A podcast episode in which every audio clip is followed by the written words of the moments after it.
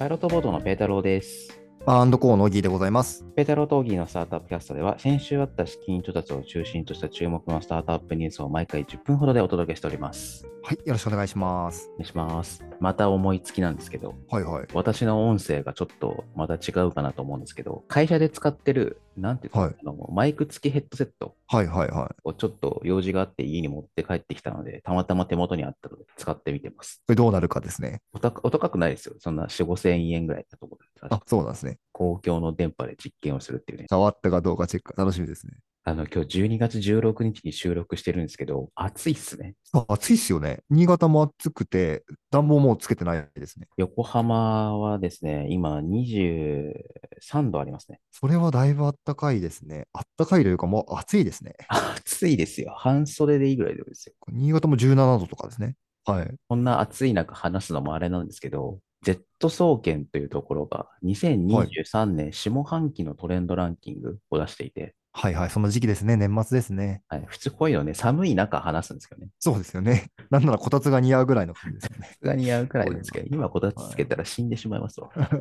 さっきオギーとパラパラっと見てたんですけど、全然わかんねえ。マジわかんないっすよね。流行った言葉すらわかんないですもんね。流行った言葉の1位がね、ひき肉ですって書いてあるんですけど、何のことかわからない。2番は知ってますね。なぜなぜは知ってます、ね。なぜなぜは知ってます。 3位がヒス構文。わかんない知ってますヒスって何ヒステリック何ヒステリックですかね。なんかおじさん構文の親戚みたいな感じかな。全然違うかもしれないけど。流行ったことものひき肉ポーズ。さっきのあれかな。ひき肉と同じかな。ひき肉ポーズってどういうポーズですかねミンチになってるんじゃない難しいですね。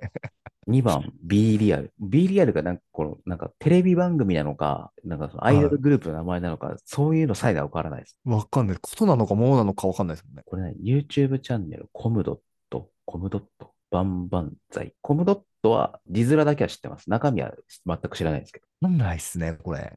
流行った TikToker とか、流行った俳優、女優、あの、もう嫁すらしないっねえ、こういうの見るとちょっと本当、おじさんになってきたなって思いますよね。っていうトレンドを紹介しようと思ったんですけど、トレンドが全くわからないっていうオチでした。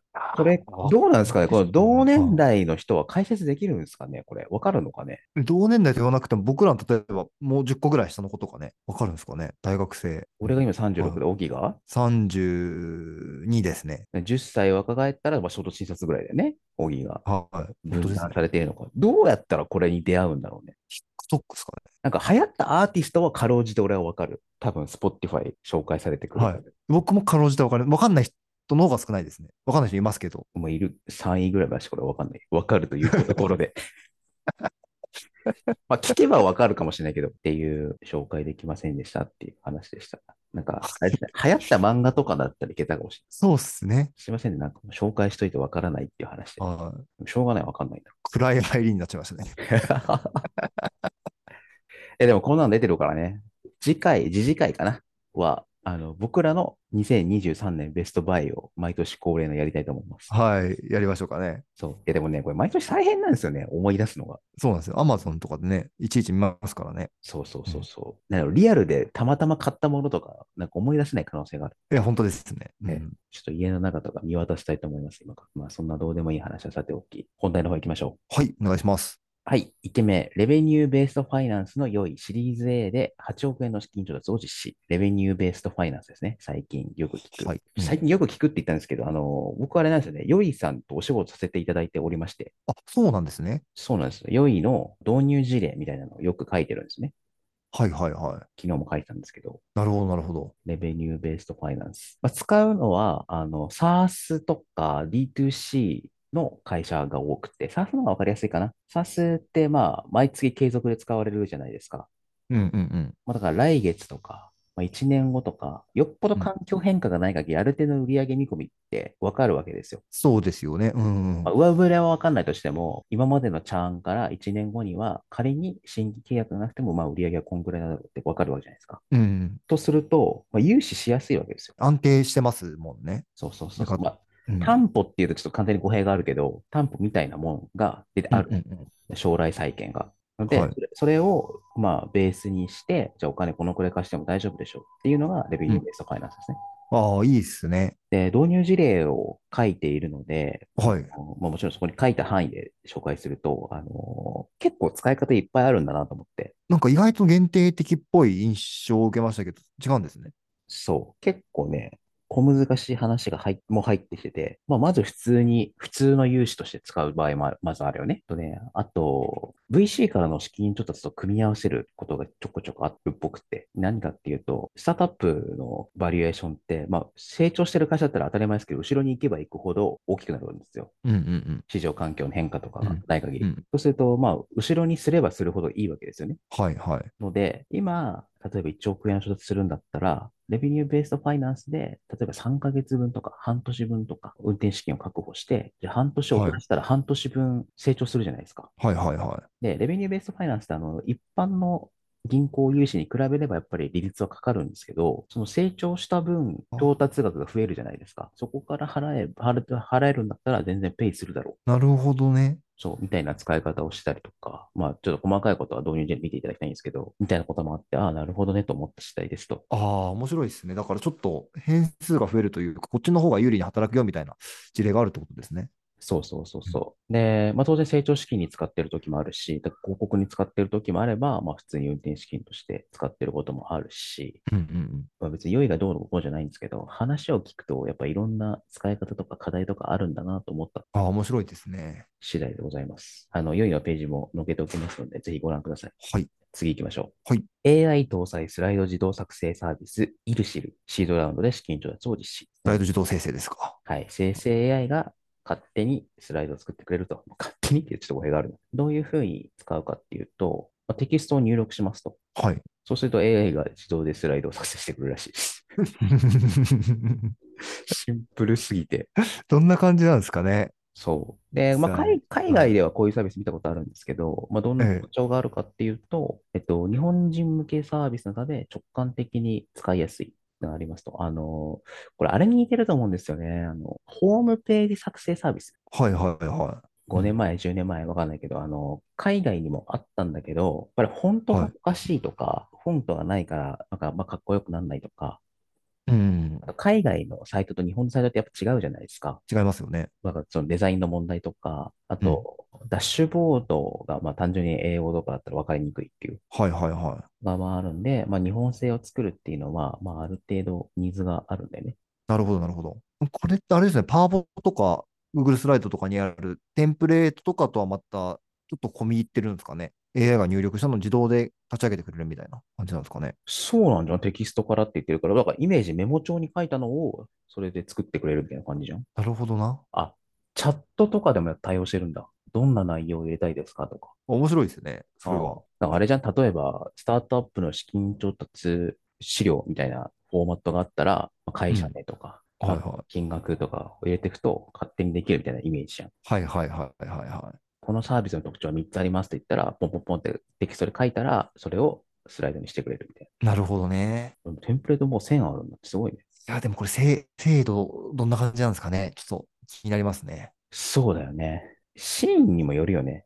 もうまさ、マジで大事なやつとかだったら、まあ、結構俺自分でゼロからうんゼロからというか、結構丁寧に作りたいし、まあ、はい割と、まあ、どうでもいいっていうか、サクサクってやっていいプレゼンだったら、ね、もうもうちょっと自動で作ってもいいじゃん。はいはいはいはいはい。いや、そうっすよね。まあ、あと好き嫌いもあると思うしね。文字をスライドに落とす過程でなんか行き来あるじゃないですか。 あの、あるあるあるある。内容がブラッシュアップされるみたいな。わかるわかる。作ってるうちにね。うんあれがちょっと減っちゃいそうなのがもどかしいですね。そうよね。難しいところではあるよ。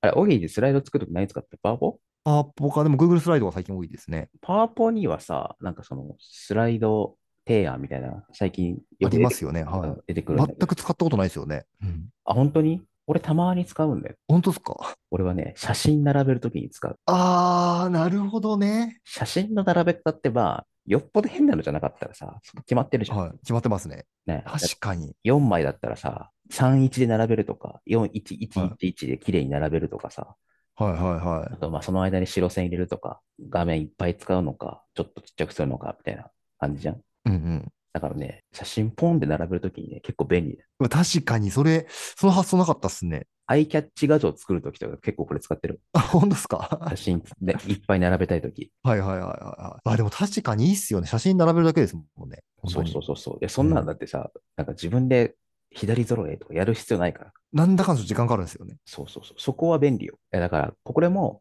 いつ0から10まで、イルシルもね、0から10までこれに頼るっていうんじゃなくて、さっきの写真みたいなやつとか、まあ、ある程は度いテンプレになってるやつとかは、すごい便利なんじゃないかな。でそこからどれだ確かけに自分で編集するかっていうのは、まあ人によるんじゃないああと、面ス白ライいですド作るときにね、キャンバーとかでも使うからね、あの、テンプレ。そうですよね。うんうん。うんなんか同じようなものがずっと並ぶとか。うんうんうんうん。でそれこそあれじゃん、あのさっきの導入事例の話じゃないけどさ、導入事例だからさ、どこの会社が使いましたかって言って、A、B、う C ん社ですって、次 D、E、F 社ですって言って、住所、はい職種は何とかはい決まってんじゃん。で、写真とはいはかいペコペコってやっていけば、同じようなものができて構わないわけじゃん。確かに。そういうのちょっとが高いやりやですすいよんじねゃないかね。なるほどね。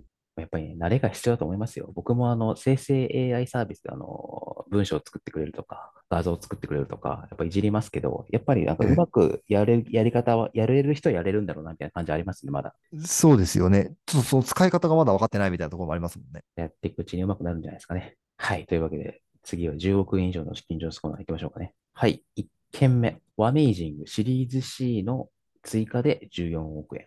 シリーズ C 全体では20億円ですね。はい。ワメイジングはね、スタートアップ界隈では割と目立っている会社なので、あの、訪日外国人旅行者向け観光プラットフォーム、まあ、いろいろやってますという会社で、まあ、インバウンド復活してますからね。そうですね。外国人めちゃめちゃ増えましたよね。ねえ渋谷とか本当日本人の方が少ねえんじゃねえかみたいな時ありますし、銀座とか。そうですよねはい、次。次、資金調達じゃなくて M&A のニュースなんですけど、えー株式会社ハウスマートが異端児さんに買収されてますね。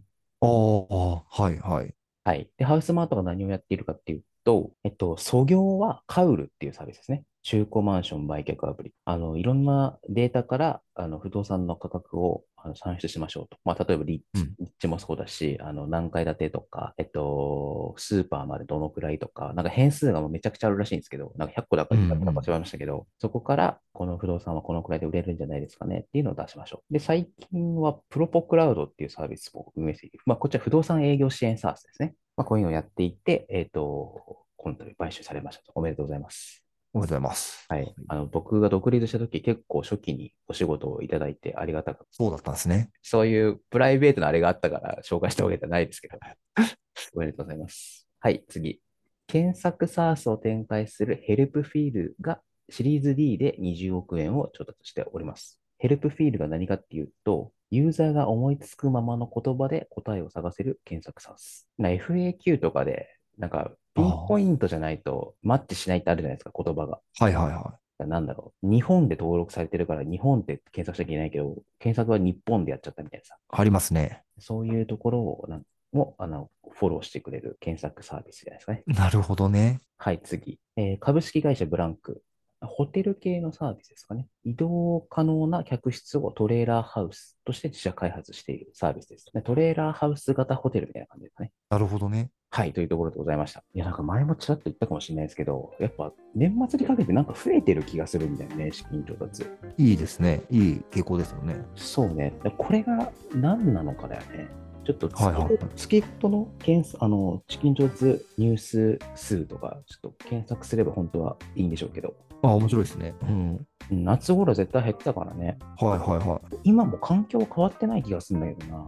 まあ、円い。う安のん。影響が出てくるのがもうちょっと先なのかな、ちょっとわかんないですけど、あでもそのあたり分析聞きたいですね。だまいたぶね、聞きたいんだけど、お前がやれよって話なんだけど、 そうですよね。主催ですから ね。誰かにやってくんねえかな。でデー タデータはあるから、やってくれるか、俺にこれをこれを調べろって言ってほしい。そうするとやるから。捉え方がなかなか難しいですね。そうなんですよ経済予測。はいえーはい。じゃあ本日はこの辺でお別れしたいと思います。ベトロとオギーのスタートアップキャストでした。さようなら。さよなら